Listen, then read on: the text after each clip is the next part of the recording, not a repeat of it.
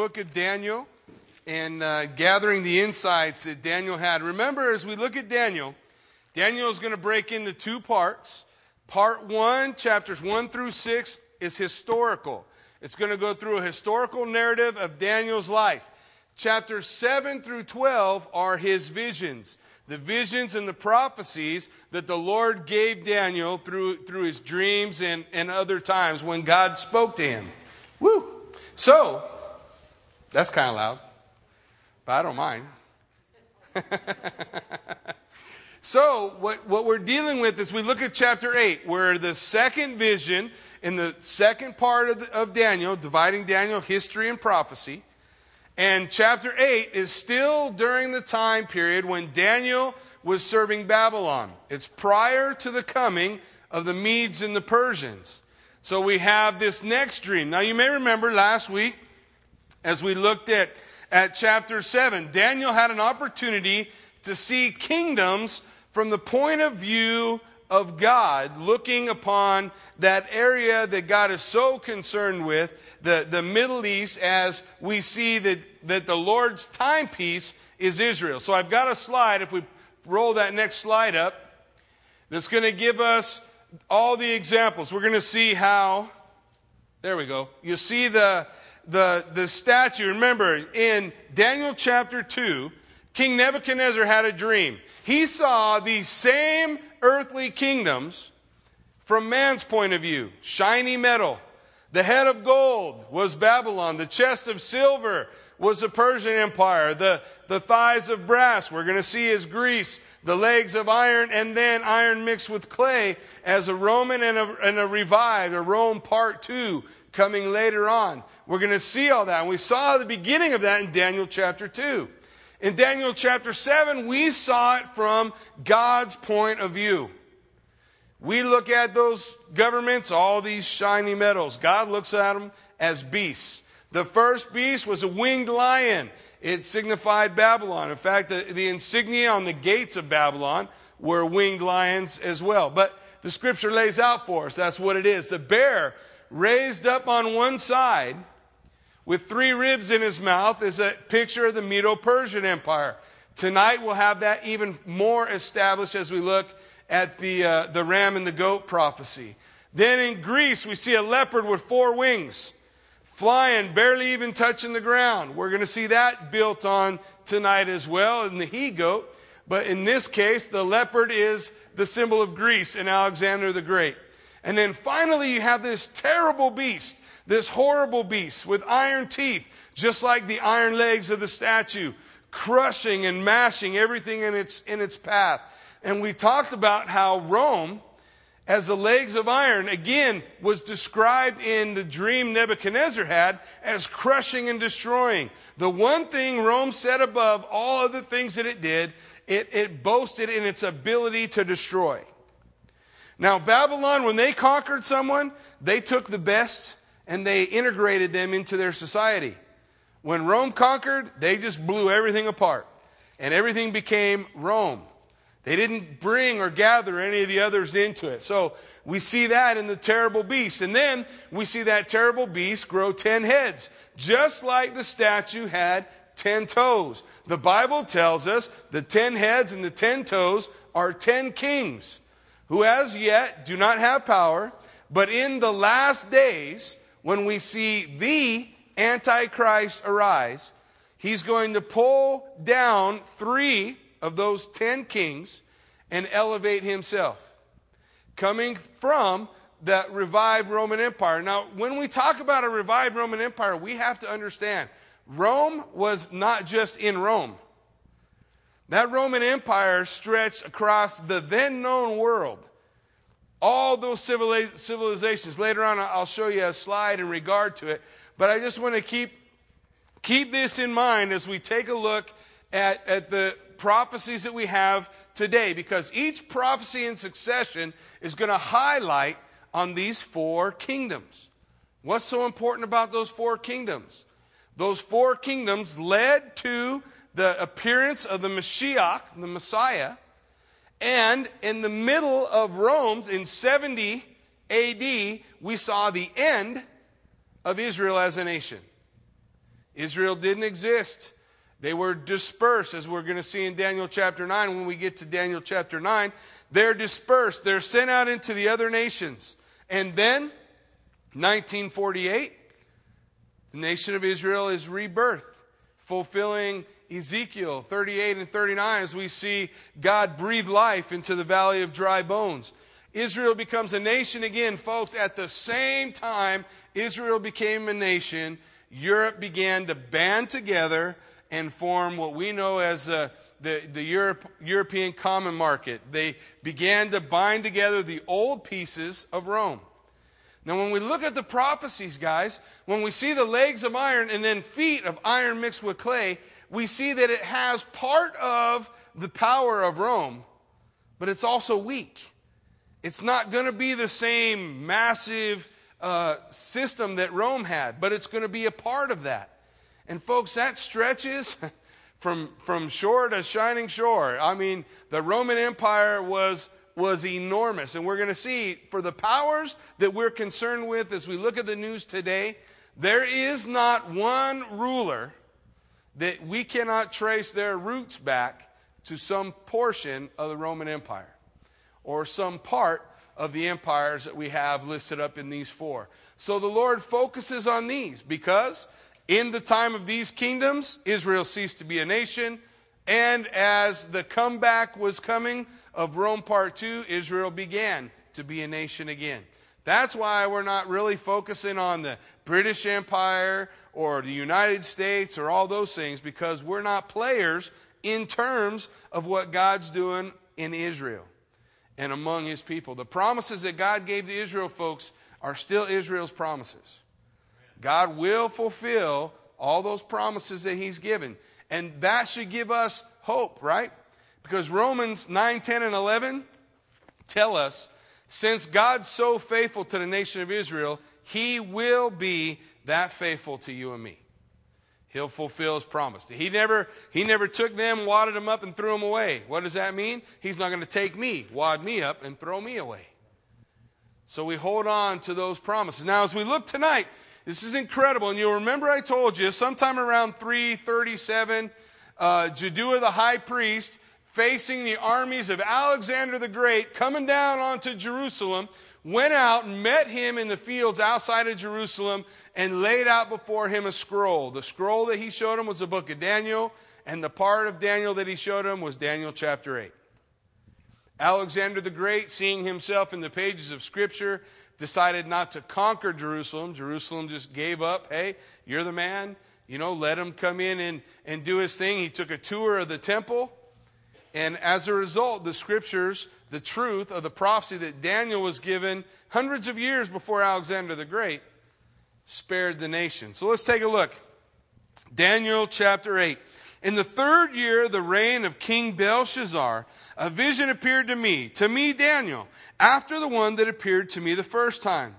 Now I saw in this vision, uh, and it so happened, while I was looking, I was in Shushan, the citadel, and which is in the province of Elam, and I saw in the vision that I was by the river Ulai. Now, in his vision, he's transported, whether just in his vision or, or as he sees it, to the kingdom of Persia. All of these places that we're looking at, Shushan, Shushan, and Elam in the Ulai River were a part of the Persian Empire, which as yet was beginning to rumble but had not arisen to power. And I lifted my eyes and I saw there, standing beside the river, was a ram that had two horns and the two horns were high, but one was higher than the other, and the higher one came up last. Now, this should remind us of what we read in chapter 7. Remember the bear was lifted up higher on one side? That bear lifted higher on one side, and the emphasis drawn onto this ram now is talking about this ram having two horns, and one side lifted up higher than the other, and that side came up last. We don't have to guess, folks, who these are. Because in verse 20, he's going to tell us. The goat and the two horns are the kings of Mede and Persia. The Persian was taller and it came up last. It was weaker when they joined, but it grew more powerful in the end the kingdom is known as the Persian kingdom, and the Medes are forgotten. So we see the exact same description, folks, of the bear in chapter 7. Lifted up high on one side. The, this, this ram lifted up high on one side. When we, we want to follow good, solid hermeneutics when we interpret Bible prophecy, hermeneutics is a fancy term some guy who makes more money than all of us thought up to describe how we interpret the word. So we want to allow, whenever possible, the Word of God to tell us what it means instead of us pulling something out of context and, and fitting it to something else. Because we all can probably pull out a piece somewhere and make it fit something, can't we? So we, whenever possible, want to allow the Word of God to guide us and direct us in that. So we see this ram, two horns, Medes and the Persians, similar to the bear. And I saw the ram pushing west and north and southward, so that no animal could withstand him, nor was there any that could deliver from his hand, but he did according to all his will, and he became great.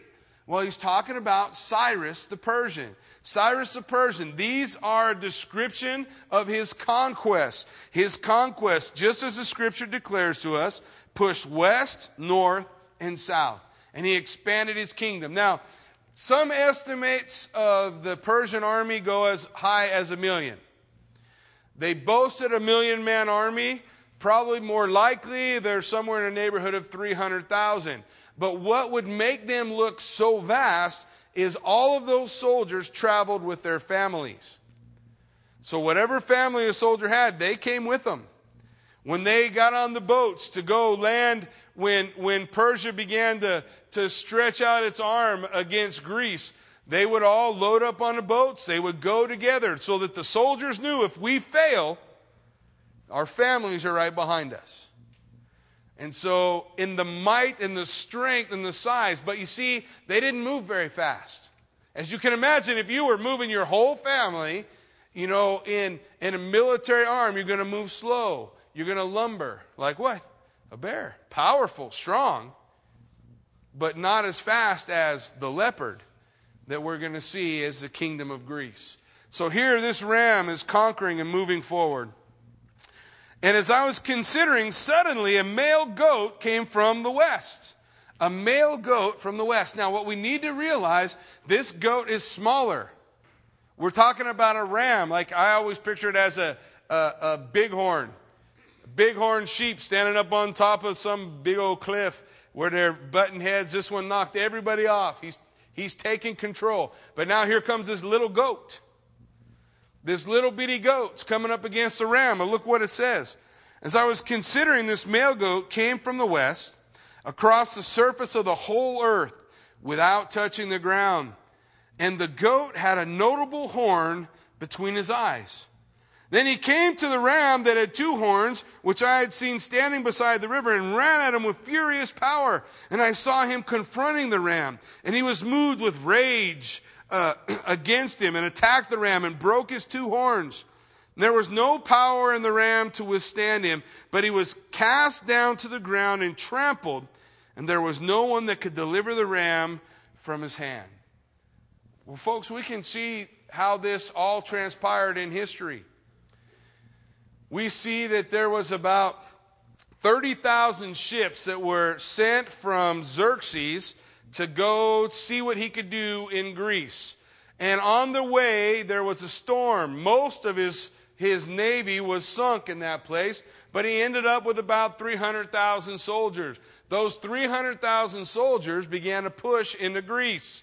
On their way, they were funneled into the hot gates, the gates of Thermopylae. When they were brought into the gates of Thermopylae, they were held back by one group of Grecian, Grecian soldiers, roughly around 5,000. They held off the 300,000 that were trying to break through for three days. At the end of three days, every single Greek was dead. And as far as the nation of Greece was concerned, they were the greatest heroes of all time. In fact, today, if you go to Thermopylae, you'll still see the statue there that's set to, to honor the men who died in that place. What happened? Greece withdrew back, and when they came at Persia, the Persian king, he suffered a lot of losses. He just probed a little a while in Greece, and then he went back home. But what he had done is lit a fire, and the Greeks hated the Persians. They were so filled with rage. When Alexander the Great would take his office uh, somewhere in the neighborhood of 24 years old, in six years, he would wipe out the entire Persian Empire. Six years. And he would conquer the known world. At the age of 29, he would weep on his bed because there were no more worlds to conquer. He had stretched all the way from the tip of Europe all the way to India. That's how big his kingdom was. So when we talk about this goat moving fast, not touching the ground, we see it fighting with this rage built within it, you know, to because of this hatred that had been developed. We see these things in history. And we can back up. We have the opportunity. We're not Daniel. When Daniel wrote this, none of this had ever happened. But again, folks, I'm not just pulling this out the sky. We're going to see the Bible tell us exactly who Daniel is talking about. Well, let's continue to read. So it says, then, uh, and I saw him confront the ram, and he was moved with rage against him, attacked the ram, and broke his two horns. There was no power in the ram to withstand him. But he was cast down to the ground and trampled him, and there was no one that could deliver the ram from his hand. Therefore, the male goat grew very great, but when he became strong, the large horn was broken, and in its place, four notable ones came up toward the four winds of heaven.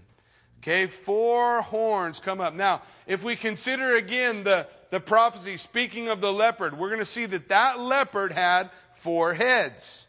Now we're going to see one notable horn. That horn dies, is destroyed. When, when Alexander the Great died, his generals asked him, To whom shall the kingdom go? And he said, Let the strong have it. Which began, as you can imagine, a, quite a little skirmish. Originally, there were six people fighting over it, but it settled down into four. Four people took the kingdom of Greece and divided it asunder. So if we take a look, we can look at the, the next one. We'll see those four generals. We have Cassander. Cassander literally uh, took the kingdom of Europe. We'll see in a moment on a map. Lysimachus, he took Turkey. Ptolemy took Egypt. And Seleucus has Asia, Babylon, and Syria. As they divide in their four pieces, if we look at the next one, you'll see the map of the kingdom. So as we flip, you'll see Ptolemy and Seleucus. They become the primary players. In Europe, you have Cassandra, Lysimachus there in, in Asia and Turkey, and then Seleucus and Ptolemy. Now, I want you to notice something. Seleucus and Ptolemy are going to fight all the time. What's between them? See that little strip? That's Israel. That's Israel. You're going to see them divided into the four winds north, south, east, west, four guys, divide the kingdom, and this is the way that the kingdom was divided. Now, out of one of them came a little horn. Interesting. We, we talked about a little horn last time. And out of one of them came a little horn, which grew exceedingly great toward the south, toward the east, and toward the glorious land. And when the Bible talks about the glorious land, guess what it's talking about? Nation of Israel. It's talking about the promised land. Now, listen, we saw this little horn last week, the Bible beginning to tell us that from, remember the ten heads, the, the ten horns, the ten toes, we see coming from those ten, the, the, anti, the Antichrist would remove three and raise himself up, speaking boastful words. We see him as a picture of the Antichrist who is yet to come. And keep in mind, the word anti doesn't mean uh, against, it means in place of. Remember what Jesus said I come in my Father's name, and you have not received me. Another will come in his own name, and what? Him you will receive. He is the pseudo Christ, the, the one that will be received instead of, instead of Jesus Christ. And so that we saw as a little horn. But folks, I want you to understand, people get all twisted up when they look at prophecy because they try to take something and make it mean something else. Where does this little horn come from? It comes out of the four horns that sprout up, not from the ten heads, not from the last beast. This is coming from the, the, the, the empire of Greece. So when we look at this little horn, we're going to realize the Bible is consistent in its idioms, which means when he uses little horn, he's talking about an antichrist. Or he's going to paint for us a picture in history of what antichrist is going to be like. Little horn will always be the little horn, but this is not the guy to come at the end. This is a guy who came from Greece, from the empire that was divided into four. And he tells us which one he's going to come from. He's going to come from Seleucus. He tells us that where his power is going to be to the east and to the south, and, and this world leader is going to conquer Ptolemy. But Rome is beginning to come into power, and Rome is going to say to this guy, Hey, get out of Egypt. Go back where you were. And when he goes to get out of Egypt, guess where he goes past? Right? Through Israel. And he isn't very happy. His name is Antiochus Epiphanes. And he is the little horn. And we'll see as we take a look at what the scriptures declare to us. Okay? And so it grew up to the host of heaven, and it was cast down. And it cast down the host and some of the stars to the ground and trampled them. Now, listen, according to the law of hermeneutics, when he's talking about the stars, we're going to go back to Genesis when stars were mentioned. How were they mentioned? Remember Joseph's dream? His mother and father, the sun and the moon and the 12 stars, and they all bowed down to him. So when the scripture is talking about stars, unless it tells us differently, we're going to go back to how it was first mentioned. How was it first used? So we're going to say that the Antichrist, or this little horn that came out of Greece, he threw down the, the children of Israel. He's going to do some horrible things that we're going to see. He cast down these stars to the ground, the 12 tribes, and he tramples them into the dust. Well, let's take a look. And he even exalted himself as high as a prince of the host. And by him the daily sacrifices were taken away, and the place of his sanctuary was cast down. Listen, in from uh, 175 to 164 BC, Antiochus Epiphanes took control of the Seleucian Empire. When he was chased out of Egypt by Rome, he came through Israel. And he was so angry, he absolutely hated the Jewish people. When he got into Jerusalem, he, he started doing all these crazy things. For example, he went into the temple and slaughtered a pig, made the high priest drink pig's blood, splashed pig's blood all over the temple, in the Holy of Holies, everywhere within there. He was splashing it everywhere. He was requiring that people would call him Theos Epiphany. Theos Epiphany means God manifest. He was declaring himself to be God. Where was he standing? in the temple. In the temple of the Lord, declaring himself to be God. And he did this in history. It took place. On that day, the, the, the Jews were so infuriated, they rose up against him, and 40,000 Jews were killed on the Temple Mount that day. 40,000 that day. He would go on to kill a million in his career in, as Antiochus Epiphanes as he reigned in the Seleucid Empire. He would kill a million Jews. During that time, he would raise up a statue in the Holy of Holies, a statue of Zeus, and declare that they must all bow down and worship the statue in the Holy of Holies and no longer their God. When we take a look at Antiochus Epiphanes' career, what we discover is he is a great picture of what the little horn in the last days is going to do. Because he's going to do the same things. He's going to do the same things. But listen, while Antiochus Epiphanes was doing all these things, there was one priest who stood up to him. And when he stood up to him, Antiochus Epiphanes did what he always did. He killed him. But that one priest had five boys. Their names were the Maccabees. And they began what is known as the Maccabean Revolt, which ultimately would throw Antiochus Epiphanes out of Israel. But all of these things were written before these people were even players, while Babylon was still the kingdom. Alexander the Great wasn't even born yet. And he's talking about this little horn that's going to do these things in the nation of Israel. Well, let's take a look at the, what the scripture lays out for us.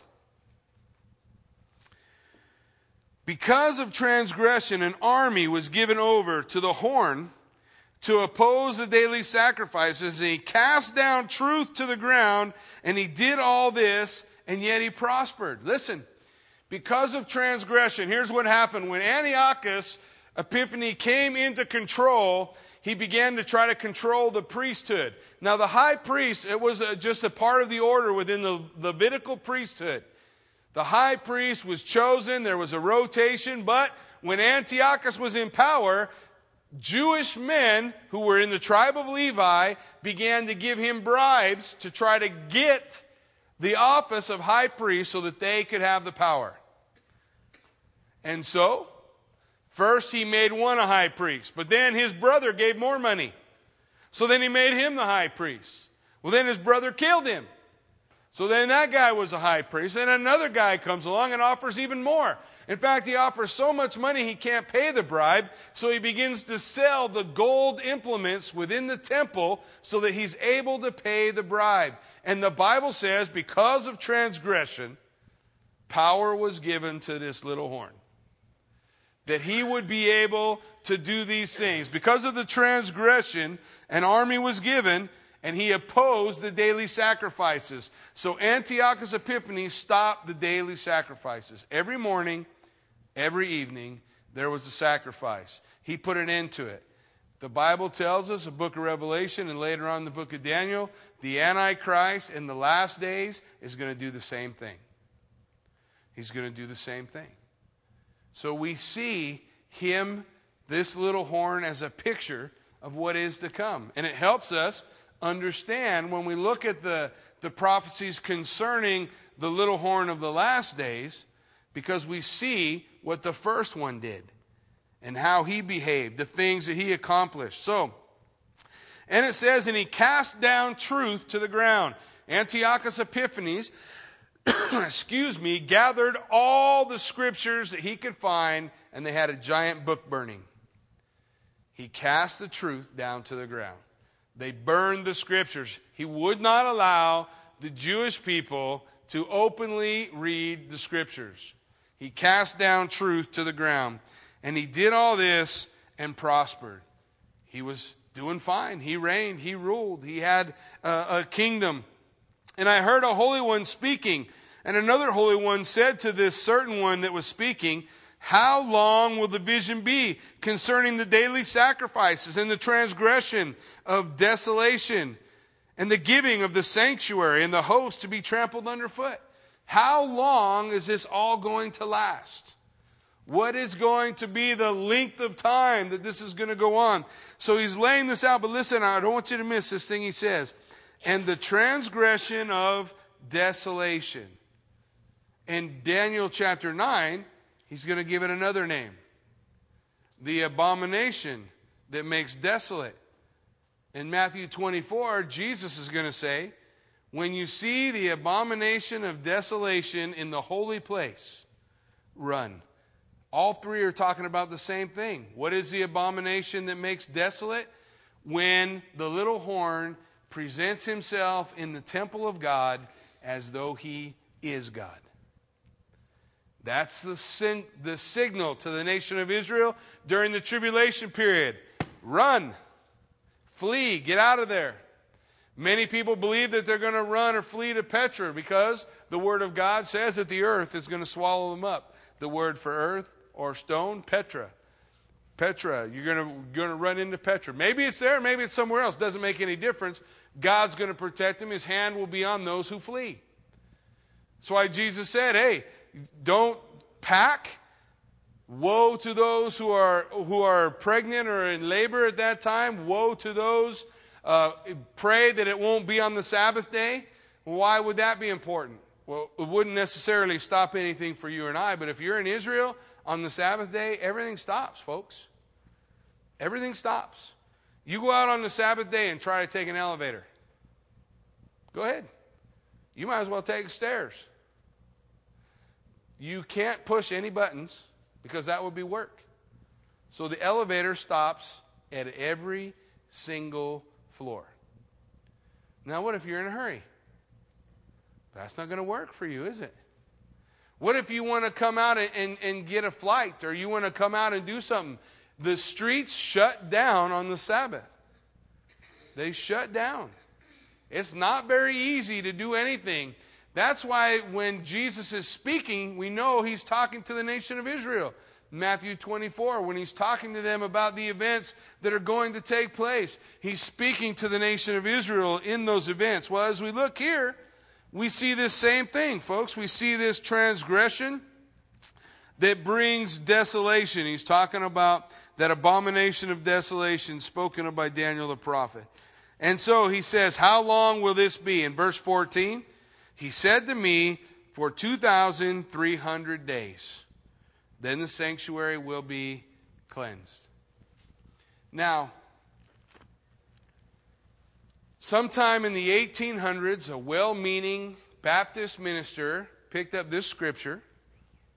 He looked at the book of Peter where Peter declared that the Lord is not slack concerning his promise, as some count slackness, but he's long suffering, desire that none would perish. Where Peter says a day is as a thousand years, and a thousand years is as a day, he arbitrarily puts the day to a thousand years to those 2,300 days, and he looks at his calendar and he says, The Lord is going to return in 1843. He gathered together a whole group of folks who got together, put on white robes, and went on top of the mountain in 1843. He didn't come. But from that movement, from that man, was born the Jehovah Witnesses and the Seventh day Adventists.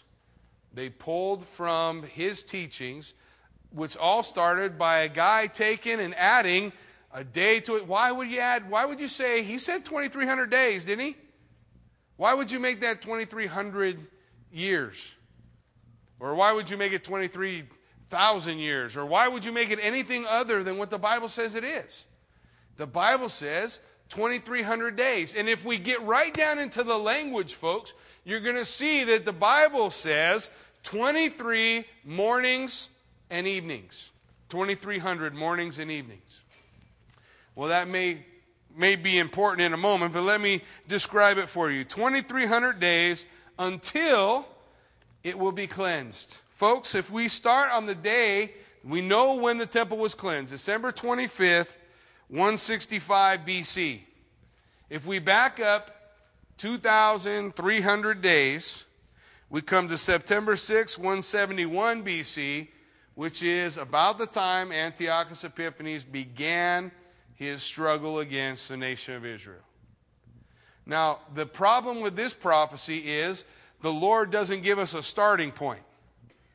You know what I mean? He doesn't say, like in Daniel chapter 9, from the going forth to, to rebuild Jerusalem. Here he just says, how long is it going to last? Here's what Daniel is going to need to pull from this, and the people who dealt in this time would have to pull from this. 2,300 days means it isn't going to last forever. By the way, 2,300 days is just short of seven years. Interesting, huh? Just short of seven years. But if we go backwards from when the temple was cleansed, when the Maccabees kicked out Antiochus Epiphanes, it takes us back near the beginning of his reign when he focused his energy, his hatred against Israel. So the whole period lasting about seven years. Now, there are people who look at this and listen, they have a viable, a, a viable issue. They say when he says there are 2,300 days, he's actually saying 2,300 sacrifices evening sacrifice, morning sacrifice. which would back it up to 1150 days. 1150 days from the time when, uh, when the cleansing of the temple was done on December 25th. If you go back, takes you to the beginning of his main emphasis, his main battles uh, against the nation of Israel. So you can look at both of those both ways. There's not really any point in, in arguing which is which. The reality is the Lord is laying out for us that that reign of terror lasted, whether you take 2,300 days or 1,150 days, which is two sacrifices each day, cuts it in half. It doesn't make any difference. Both figures work. The point is, the Lord was saying, hey, it's not going to be forever. What did Jesus say in Matthew 24? Except those days would be shortened, what? There'd be no flesh left on the earth. When, when, when we study the Bible and we come to look at that tribulation period, or what we call the tribulation period, that seven year period of time, it's important that we re- recognize and realize what Jesus said is true. It's not permanent. Seven years. That's all it's going to be.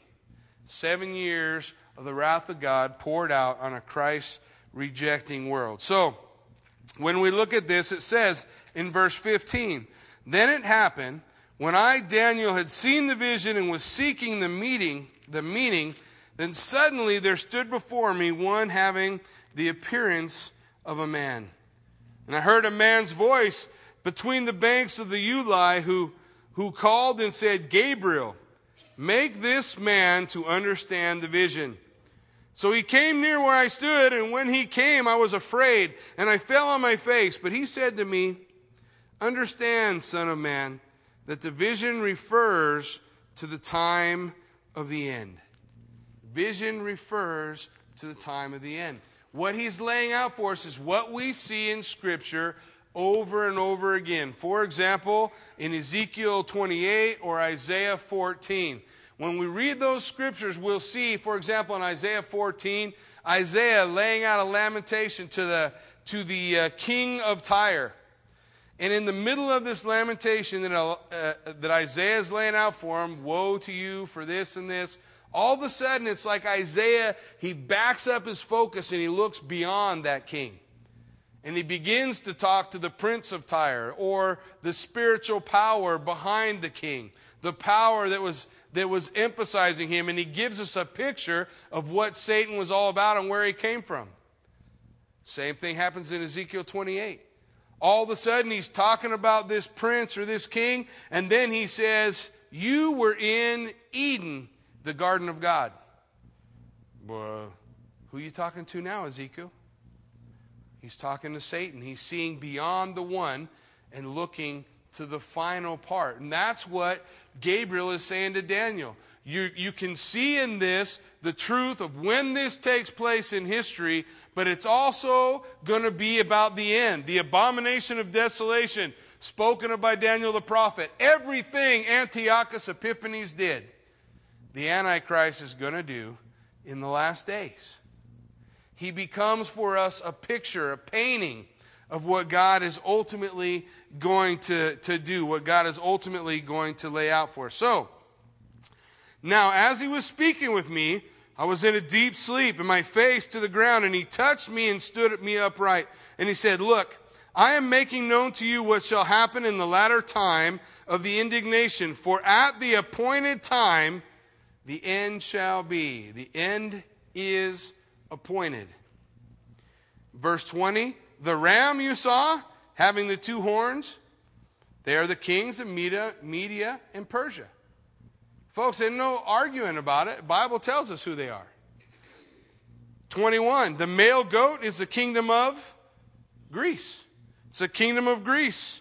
The large horn that is between its eyes is what? His first king. That word for first is the prominent. What's the prominent king of Greece? If you were to think about Greece, there's only one name coming up, right? Alexander the Great, the one who established Greece as a world power. The one horn is its prominent king. Then look. And then, for as that broken horn, as for the broken horn and the four that stood up in its place, four kingdoms shall arise out of that nation, but not with its power. What did we see?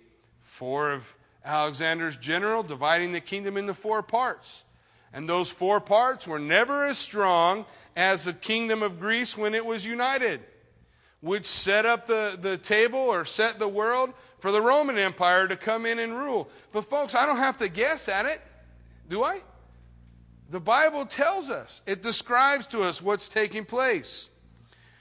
Then he says in verse 23 Now, in the latter time of their kingdom, in the latter time, that's a phrase also uh, constituted in the Bible as the last days. The last days is a period of time that took place from the moment Jesus ascended into heaven.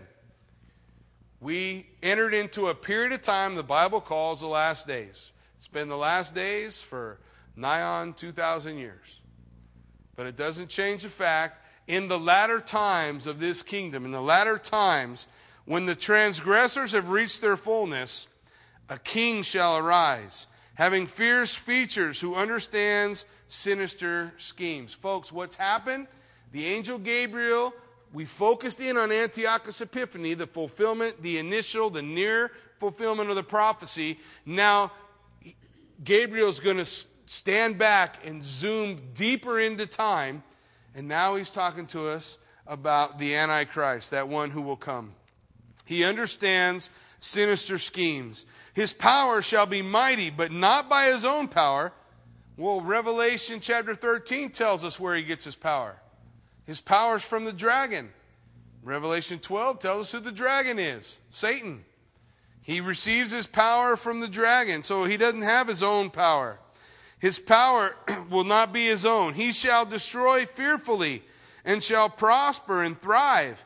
He shall destroy the people and also the holy people. Folks, why does God give us the two examples? Because he backs up and says, Look, because of this transgression, this little horn came and he overcame the saints. He overcame the saints, but in the end, he was cast off and they were delivered. The same thing is going to happen again. This little horn, the one coming in the last days, he is going to come and he will do war and do battle with the holy people. Through his cunning, he shall cause deceit to prosper under his rule. Through his cunning, that word for deceit is also, it's the word craft.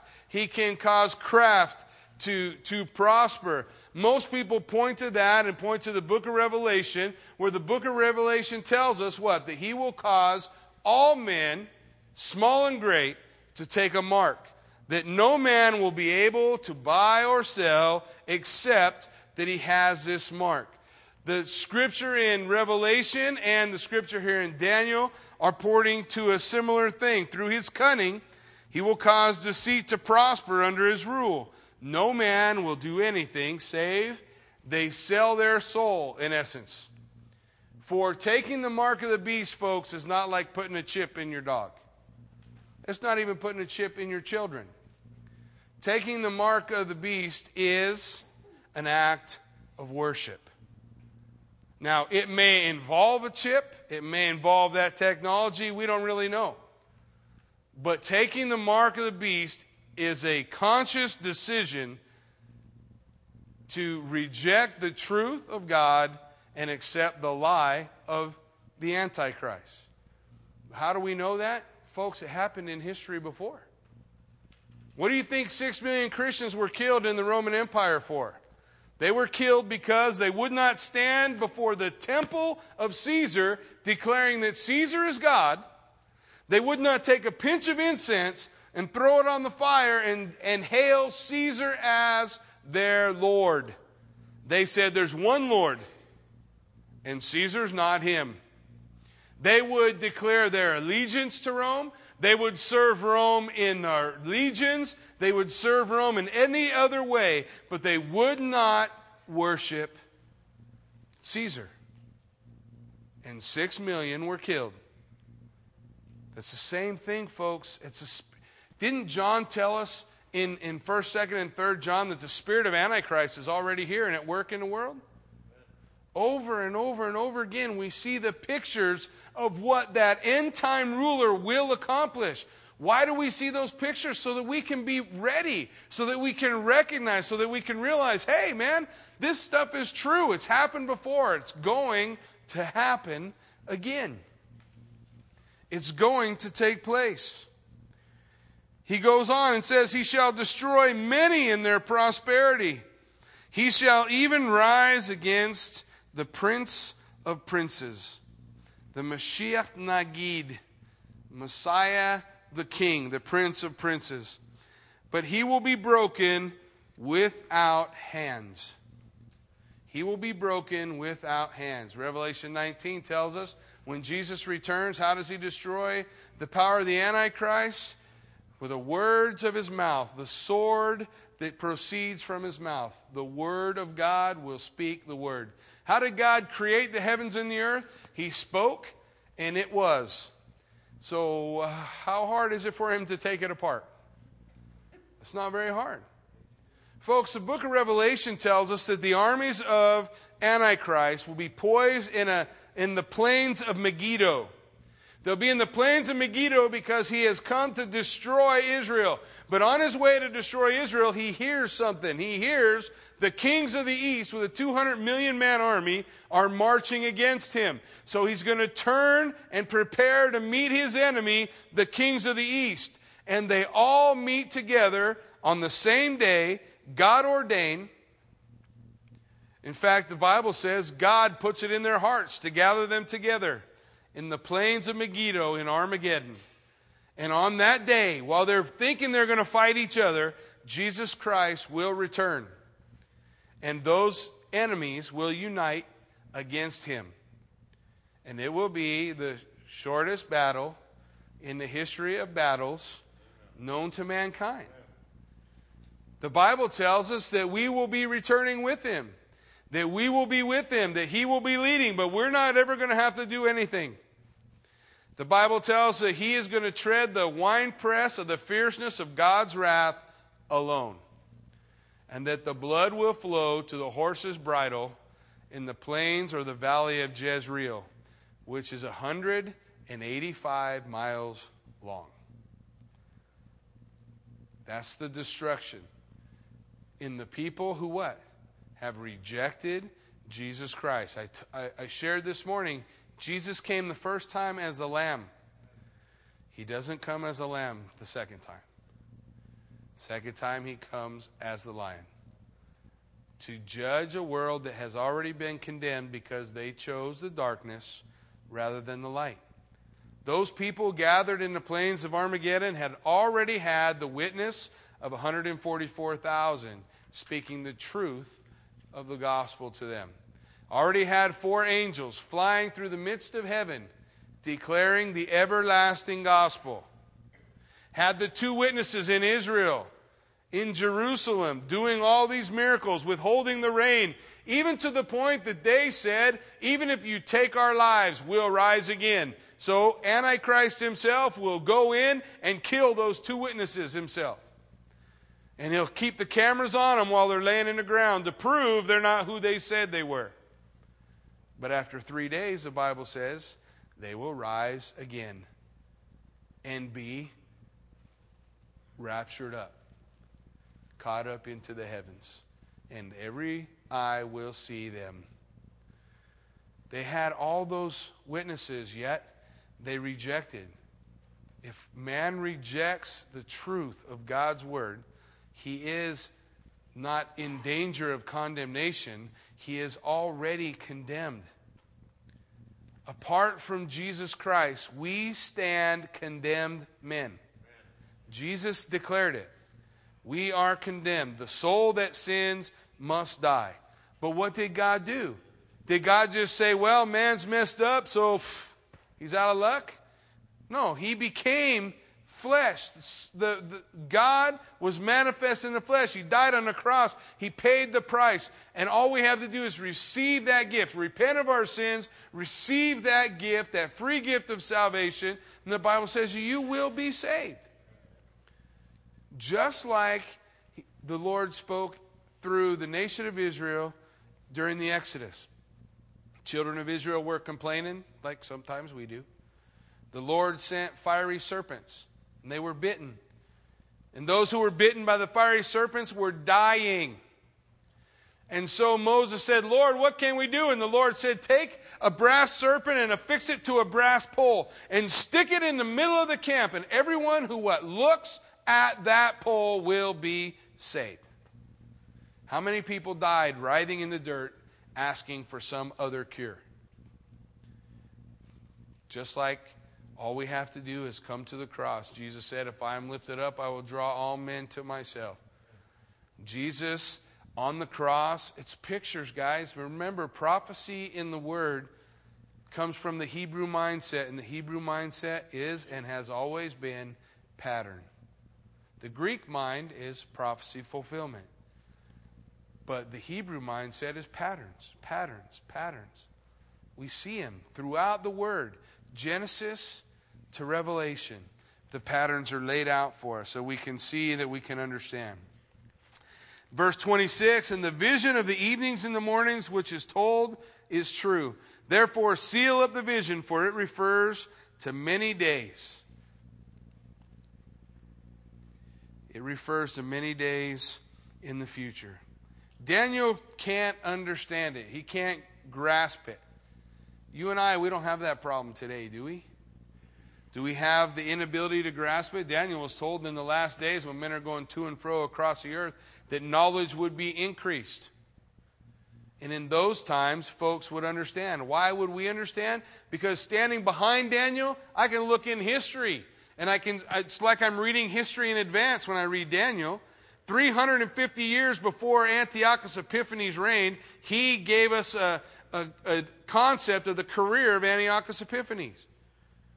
He told us that the Medes and the Persians would take over Babylon, that the Greeks would take over the Medes and the Persians.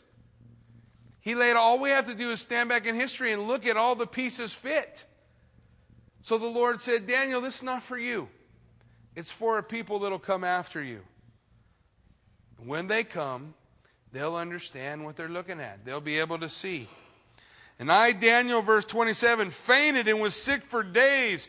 Afterward, I arose and went about the king's business. I was astonished by the vision, but no one understood it. Daniel's blown away by the vision. He doesn't have all the answers. But he's about to tell us Daniel chapter 9, which is about as good as it gets. Daniel chapter 9 is going to begin with Daniel doing something that Jesus Christ called us to do to pray always. Daniel's going to be praying in the beginning of Daniel chapter 9 that God would help him understand these things, and the Lord's going to give him the most incredible vision ever given anyone throughout Scripture. He's going to be given that, and we're going to, we're going to get a chance to study it next week. But Jesus, when he was talking to his disciples, he told them what? Watch and pray. Pray always that you may be counted worthy to escape these things that are going to come upon the world. He said, Pray. Pray. Be ready. Look for Jesus. Daniel here is talking about Jesus' second coming when he comes as a lion. But the church, all throughout time, folks, were, were focused on something called the imminent return of Christ that Jesus Christ could come for his church any time. A lot of people disagree. A lot of people want to do other things. A lot of people want to take scripture that's written in the Word and twist it up and tie it up in some neat little bow and say something else is, is what's going on. But that's not the clear meaning of Scripture. Clear meaning of Scripture is live every day as though that's the day Jesus is coming for you. So that you're constantly doing and being what God desires you to be, what God is calling you to be. The doctrine of imminence. There are some 30 some scriptures that, that detail the doctrine of imminence throughout the scriptures. What's the point? The point isn't, folks, that we get this idea that, well, we're never going to have to go through hard times. That's not the point. The point is, Jesus loves you, and He will come for you. Just like He came for Lot, just like He came for Enoch, He is going to come for you. The same way we see the pattern move in Scripture before the flood, what happened to Enoch? Enoch walked with God and what? Was not for God, did what? Took him. Took him. What happened to Lot? Lot living there in Sodom and Gomorrah. The angels coming to destroy Sodom and Gomorrah, to pour out the wrath of God on Sodom and Gomorrah. What did the angels tell Lot? We cannot destroy the city while you're here. How did they take him out? Did Lot finally get his act together and walk out? No, he didn't. They grabbed him by his hand and they drug him out of the city before the judgment would fall. The Bible tells us in the book of Thessalonians, we are not appointed unto wrath, but to obtain salvation through what? Our Lord Jesus Christ, who bore the wrath of God for the church. Jesus did on the cross. He who knew no sin, what? Became sin for us that we might become the righteousness of God. There's not a period of purification for the body, but we shouldn't go into life thinking we're never going to suffer. Didn't the same Lord tell us what? All who desire to live godly will what? Suffer persecution. Many are the afflictions of the righteous. Daniel was a righteous guy, yet he had difficulties, didn't he? Shadrach, Meshach, and Abednego, righteous guys, they ended up in the fire. Doesn't mean life's going to be a bowl of cherries for us, but it does mean Jesus is coming for us. And John said, Everyone who has this hope within him purifies himself even as he is pure. What does that mean? If I really believe Jesus is coming back tomorrow, what will I do? John says, everyone who has that belief in him purifies himself as he is pure. We live life different with that attitude, don't we? We live life different. And I can, I, folks, I'm okay. I'm okay living that Jesus comes tomorrow and he don't come. That's okay. He's God, not me. He come when he's ready to come. What am I supposed to be doing? The Bible says, occupy until I come. Do business until I come. Be at business. When we read God's Word and we look at the words on a page and we use the, the proper forms of understanding prophecy and we lay it all together, we look at the Word and we say, My goodness, God has told us everything we need to know. What else do we need? We need to hold on to that word with both hands and say, hey, there's something I'm supposed to be about right now. There's a place I'm supposed to be working uh, toward. There's things God's called me to do. I want to be about doing those things. I want to be about living life like everybody else as a light that men can see the difference between me and someone else. And I want to do that no matter what it costs from now till I see Jesus face to face. Because I only want to hear one thing Well done, good and faithful servant. Enter into your master's rest or happiness, or depending on what version you have, it's all the same. It's all the same. That's what I want to hear. So if I want to be found worthy, then then no matter what's going on in my life, I want to be I want to be moving in that direction, right? You know, there was a group of Roman soldiers. In fact, they were called the Italian Regiment. The Italian Regiment, man, they were the baddest of the bad. If you can imagine, Rome, Italy, I mean, that was it. They were the Italian Regiment. Well, this Italian regiment had a lot of Christians in it. And the word came down from Rome that, that they needed to, to like I shared with you, take that pinch of incense and swear allegiance to the God of Rome, to Caesar. And the guys in the Italian regiment wouldn't do it. There was 40 of them that wouldn't do it. So they took those 40 guys in the Italian regiment and they took them on top of this frozen lake and they stripped them naked and they put them in the middle of the lake and they got around on the outside and they had fires and they said, Now, if any of you wants to renounce Christ, all you have to do is stand up and come. We'll welcome you here. You can be by the fire. We've got food. We'll give you back your clothes. You renounce Christ, and everything will be okay. And those guys in the middle of the lake began to sing a song 40 brave soldiers for Christ. They sang that song, but things got cold. Guys began to struggle. And all of a sudden, one of the guys in the middle of those 40, he jumped up and he ran to the outside. And immediately, they jumped up and they threw their arms around him and they covered him up in a cloak and they sat him by the fire and they gave him something warm to drink. And the guys in the middle of the lake, they sang 39 brave soldiers for Christ. When they started singing that, the centurion in charge of the Italian regiment stripped off all his armor, all his clothes, went out to the middle of that lake and sat down and died so that there would be 40. Now, listen. Same God over those guys as over us. And God didn't deliver them from death. But in the way they lived, they brought a man who might not ever have been able to come to salvation to salvation. Not because of how they died, because of how they lived. And that's what God is calling for each of us. Amen? Why don't you stand with me? Let's pray.